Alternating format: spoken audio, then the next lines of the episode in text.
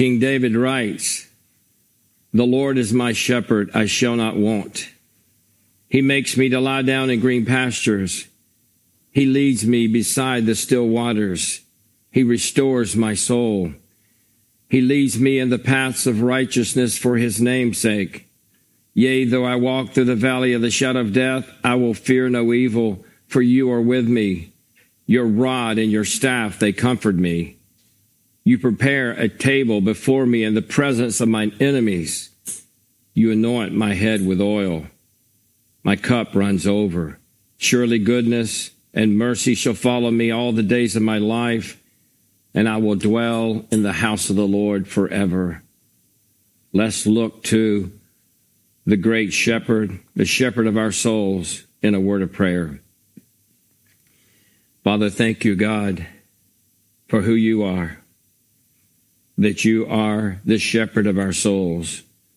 God, thank you for speaking through your prophet and king, David, to reveal who you are and all the provisions that we have in you. Lord, thank you even for the experience of David as he shepherded sheep as a young a young man. God, I pray now that we would look to you, to your word, that we would be challenged by your word this morning, that we would be conformed to your image, that we would be like you. God, make us holy as you are holy. God, may we find comfort in your word this morning and truth there, for your word is truth. May it give us the assurance that we need to go through this life and through all that we face, the wilderness of life. Lord, the valleys of death. And Lord, as we face our enemies, God, may we find strength and hope and power in you. We pray in Jesus' name. Amen.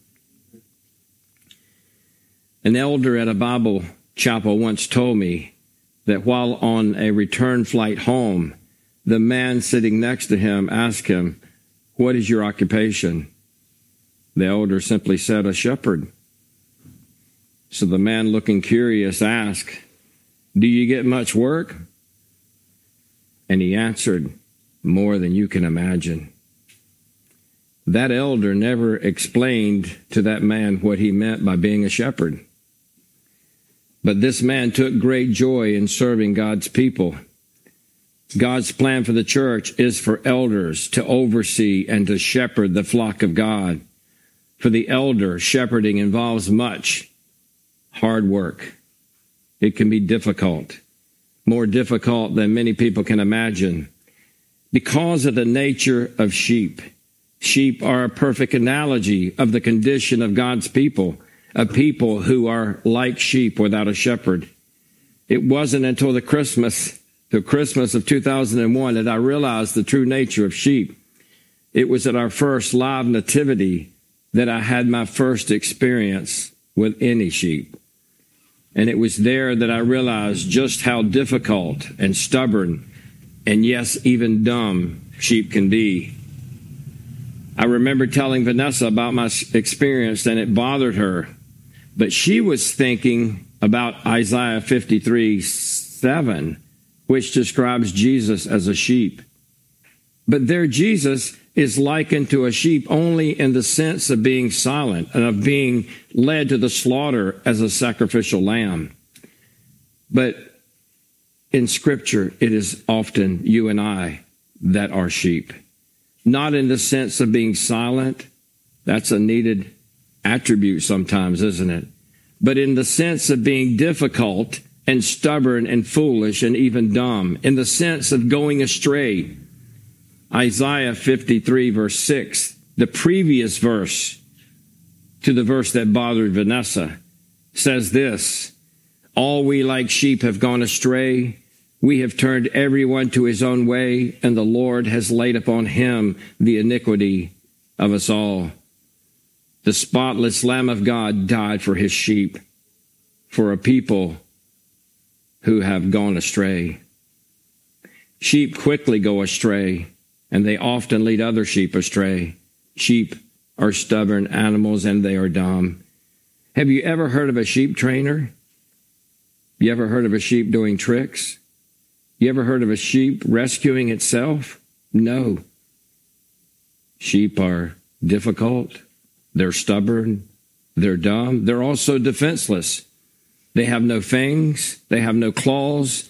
They don't have any means to protect themselves. They're not even fast runners. They are defenseless and therefore they are dependable animals. They need a shepherd. They need a shepherd to guide them to green pastures, to lead them beside the still waters, to go with them through the dark valleys, to protect them, to provide for them, to care for them, to correct them, and even to rescue them when they go astray. You see, sheep need a shepherd. But if you think this morning I'm condemning the flock, understand each shepherd in the church is simply an under shepherd. We are both shepherds and sheep at the same time. We are first among equals. We have to deal with our own stubbornness, our own ignorance, our own tendency to go astray while dealing with the same in the rest of the flock. You see, all sheep need a shepherd. This was especially true in the land of Palestine, a dry and thirsty land, a land without much water, a land where green pastures were rare and are rare and distant, a land filled with dark valleys. You see, sheep need a shepherd, but not just any shepherd. We need the owner of the sheep. John 10, 12, the Lord Jesus Christ himself tells us he who is a hired hand and not a shepherd, who is not the owner of the sheep, sees the wolf coming and leaves the sheep and flees, and the wolf snatches them and scatters them. You see, we need a shepherd that has a personal interest in our souls, our well-being, one that truly cares for the sheep, one that's willing to sacrifice, to give his life for the sheep. We need more than just under shepherds. We need the shepherd of our souls, the one who created us. Psalm 23 portrays such a shepherd. David now, at the time of this writing, likely as king of Israel, had been a young shepherd boy. He knew the sacrifice that that required. He knew the nature of sheep. He knew their needs, their dependencies. He knew their tendency to go astray. He knew that they sometimes needed to be rescued. In this psalm, David is writing not as a shepherd, although he had been one. He is writing as one of the flock. He declares, The Lord is my shepherd. He uses 57 Hebrew words as he unveils for us a most beloved psalm, a psalm of hope, of confident assurance. David unveils a shepherd beyond that of an earthly shepherd. He unveils Yahweh or Yahweh, as we say it in English, as his own shepherd. The shepherd needed by all people. He unveils Yahweh's care, his provision, his guidance, his presence, his correction, his blessing, his purpose for us in this life, as well as God's eternal purpose that his sheep will dwell in the house of the Lord forever, the eternal destination for all sheep. You see, not one of God's sheep who wanders away will be abandoned. Not one of God's sheep who falls will be left there. For the destiny of all of God's sheep is heaven to the glory of his name. He has promised to complete our salvation and to bring us to glory. And God is a covenant God who keeps his promises. In Psalm 23, it's as if David sets out to deliver us from a lesser deity. He preaches a God unlike the gods of the surrounding nations. He preaches a God unlike the idols of the pagans. You see, the God of Israel is in the heavens. It tells us in Psalm 115. And he does what he pleases. That's our God, the God of Israel. But the false gods the same psalm tells us, are made of silver and gold. They are the, the work of men's hands. They have mouths, but they cannot speak. They have eyes, but they cannot hear. Excuse me. They have eyes, but they cannot see. I'm getting ahead here. They have ears, but they cannot hear. They have noses, but they cannot smell. They have hands, but they cannot feel. They have feet, but they cannot walk. They cannot make a sound with their throat. But see, God has spoken. He created by speaking. He has spoken his word to his people. You see, the God of Israel does what he pleases. He is sovereign and powerful, and he is able to accomplish his purposes. In Psalm 23, David portrays the Lord of heaven as the shepherd of the sheep. He is the good shepherd who faithfully shepherds his own sheep. This psalm is about the God of Israel.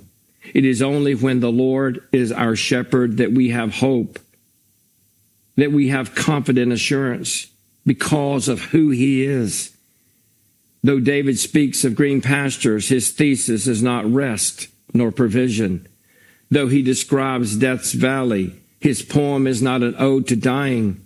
Though he tells of the Lord's house, his theme is not heaven.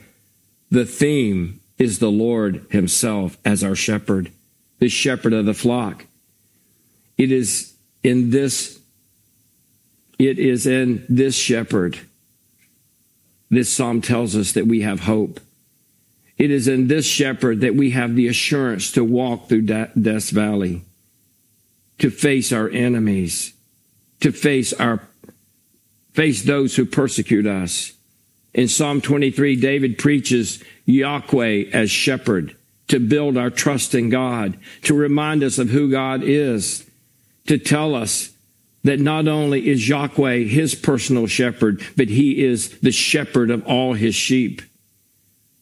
He writes it. He declares it to remind us of God's care his provision, his guidance, his presence, his correction, his blessing, his purpose for his sheep, and our eternal destination. David begins with a declaration in verse 1 The Lord is my shepherd. The Lord is not a God like the gods of the nations. The Lord, Yahweh, David says, is my shepherd. The Lord is the word Yahweh or Yahweh. He has a name like no other. Yahweh is the name of the God of Israel. This is his covenant name. This is his personal name. This is his most holy name. David does not use El Shaddai, God Almighty. He does not use El Elyon, God Most High. He does not use El Olam, God the Everlasting. He uses God's personal name. It is like this. You could call me preacher or pastor. You could call me Vanessa's husband or Jessica's father. When I worked in the business world, I went by James Fault. James is my first name. But Rusty is the name that my friends call me by. Rusty is my personal name. And God has given us his personal name, and his name is Yahweh, the eternal, self existing one. To understand what Yahweh actually means, we have to go back 700 years earlier when God spoke through Moses at the burning bush. In Exodus chapter 3, at the end of verse 13, Moses asked God, When the children of Israel asked me, what is his name? What shall I say to them? Verse 14. And God said to Moses, I am who I am. And he said, Thus you shall say to the children of Israel, I am has sent me to you. God's name is I am. That's the verb form. It's the word the to be verb in the Hebrew. He is the I am, the eternal self existing one. Later, God tells Moses in chapter 6, at the end of verse 2, I am the Lord. There's the word Yahweh.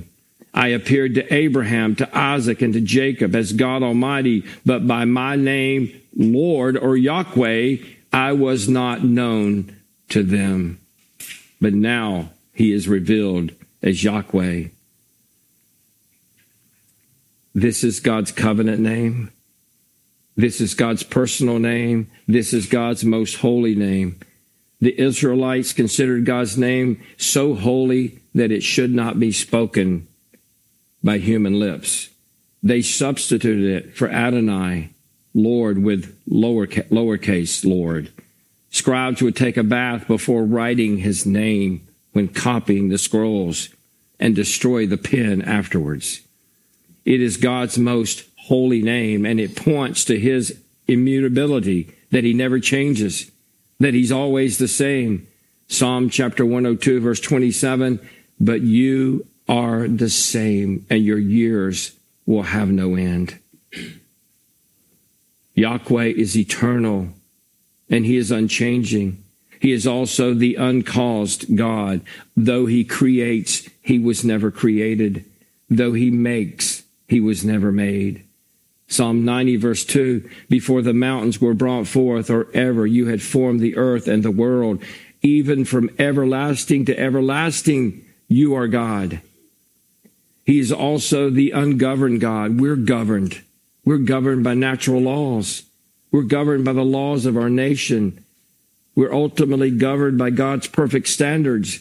But God is not subject to anything outside of himself. God is a spirit. He has no limitations. He is everywhere all the time, and he is outside of time. God's personal name gives us a mere glimpse of our Heavenly Father. He is unchanging. He is uncaused. He is ungoverned. He is eternally self-existent and self-sufficient. Don't we need this kind of a shepherd? We need a God who is always the same. He's dependable and trustworthy. We need a God who is uncaused so that no one can take his life from him. He's eternal. We need a God who can calm the storm. You and I need Yahweh. We need a God who can shepherd us, a God who can place a hundred billion stars in our galaxy and place a hundred billion galaxies in the universe. We can, we need a God we need Yahweh who created out of nothing and he can shape the dust of the earth into a living being. He can create a man with 75 billion nerve cells, each of those nerve cells with as many as 10,000 connections to other nerve cells. That's Yahweh, the eternal self-existing one. You and I need Yahweh. David said, the Lord, Yahweh is my shepherd. They, David knew the meaning of a good shepherd, and he declared that Yahweh was his shepherd. He knew his greatest needs personally. He knew his helplessness, his helplessness. He knew his tendency to wonder. He knew his fears. He knew his enemies. He knew that without Yahweh, he was like a sheep without a shepherd, without care, without provision, without guidance, with great need, without blessing, without purpose, and without an eternal home. To be without the Lord, to be without Yahweh, is to be without an eternal home in heaven. You see, when a person declares, The Lord is my shepherd, it implies a profound yet practical relationship between a mere sinful human being and the God of all creation. It links a lump of common clay to the divine creator. It means a mere mortal is the cherished object of divine love. To think that God in Christ is deeply concerned about me as a person immediately gives purpose in life and enormous meaning to our short journeys here. In verse 1, it's as if David is saying, Look who my shepherd is. Yahweh is my shepherd. My shepherd is the I am, the eternal, self existing one. My shepherd is unchanging. He is uncaused. He is ungoverned. He is self existing, self sufficient. He's eternal. Yahweh is my shepherd. and there is no one like him. That's what David is saying here.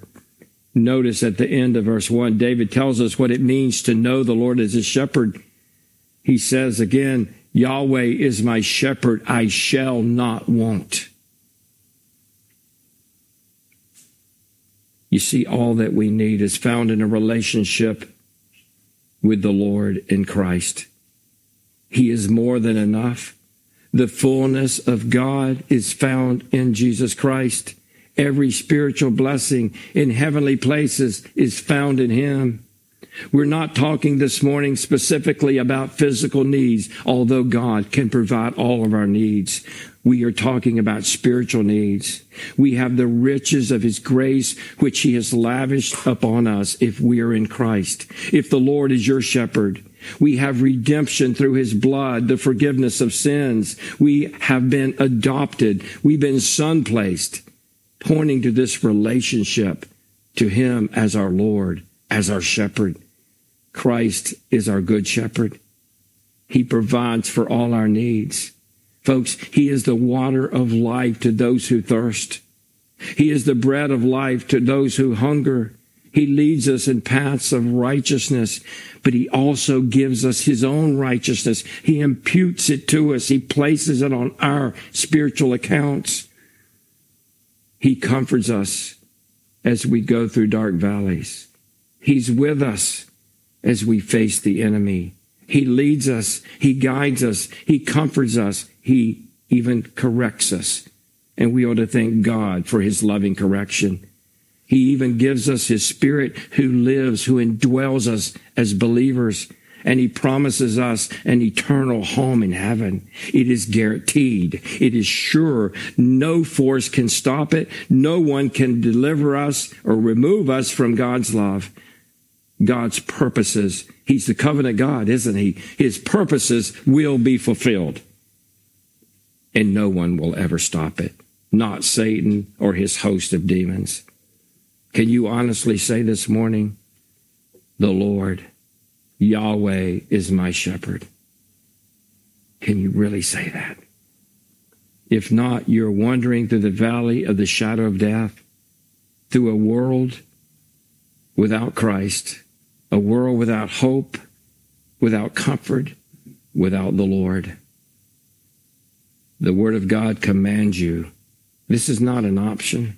It is command and if you are not saved and you leave here today without obeying the word of God, it is rebellion against God. He commands you to repent and believe the gospel. Christ suffered for all who would ever call upon his name.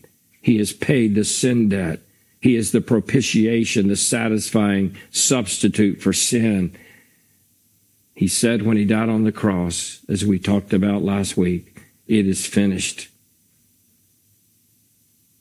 tetelestai, it is finished. And it is enough.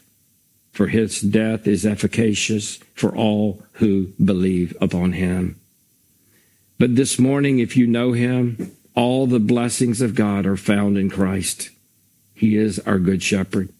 We have fellowship with the Father and with his Son, Jesus Christ. In communion, we celebrate this reality, don't we? That the Lord is our shepherd. Our shepherd is the covenant God of Israel. He's the covenant God of his people. Every time we partake of the cup, it pictures that wedding covenant or the new covenant. We are declaring that we have entered into the new covenant through his blood. We're saying that we've been espoused to Christ, the bridegroom, that I am his and he is mine. We're saying that we will remain faithful to him. We are declaring that we are keeping oil in our lamps, that we're continually being filled with the Spirit. It at least challenges us to examine that. And that's what examination is for. Am I being continually filled with the Spirit? We are saying that we are keeping our wicks trimmed. In other words, faithfully confessing our sins as we await his glorious return. And may we continue to do so. May we be faithful to partake proclaiming the Lord's death until he comes in glorious splendor. As we prepare our hearts this morning for the Lord's table, let me remind you the unleavened bread represents Christ's sinless body. It's unleavened. It's without leaven. Leaven represents sin. But the bread is unleavened. It represents his sinless body. He was without sin, yet he died for us. And through the breaking of his body, through the crucifixion, he brings us into relationship. He brings us into the presence of God. The wine represents the cleansing blood of Christ. And just as wine in scripture represents both celebration and blessing, it also represents judgment, doesn't it? And here's the point. I believe that many people miss it, but I think this is the point, or at least part of it. The Lord Jesus Christ took our judgment that we might have abundant blessings. He paid the broad price. We're coming into relationship with a covenant God that does not break his promises. That all of his promises are yes to those in Christ. All of his promises are yes to those outside of Christ as well. For Christ is the Lamb of God who takes away the sin of the world. He has brought us into covenant relationship with God. Think about what that means this morning. Think about what it means to be able to say, The Lord Yahweh is my shepherd. Intimacy, relationship, peace, comfort, to know the covenant God that does not break his promises. So as we prepare our hearts, consider the meaning of the bread and the wine. Consider the bridegroom and the price that he paid. That's what we do. We remember the Lord's death till he comes. Ask yourself the question, are you truly espoused to him by faith? Because communion is for believers only. If you're not, let it pass you by. But as believers, May we consider his faithfulness to us. He is our betrothed bride, and God is a covenant God. We're going to have a time of silent prayer, and I challenge you to examine yourself. Examine yourself that you do not have any sin in your life, that you deal with that, that you confess it. Examine your purpose your worship this morning as you remember the Lord's death. Let's go to the Lord in prayer.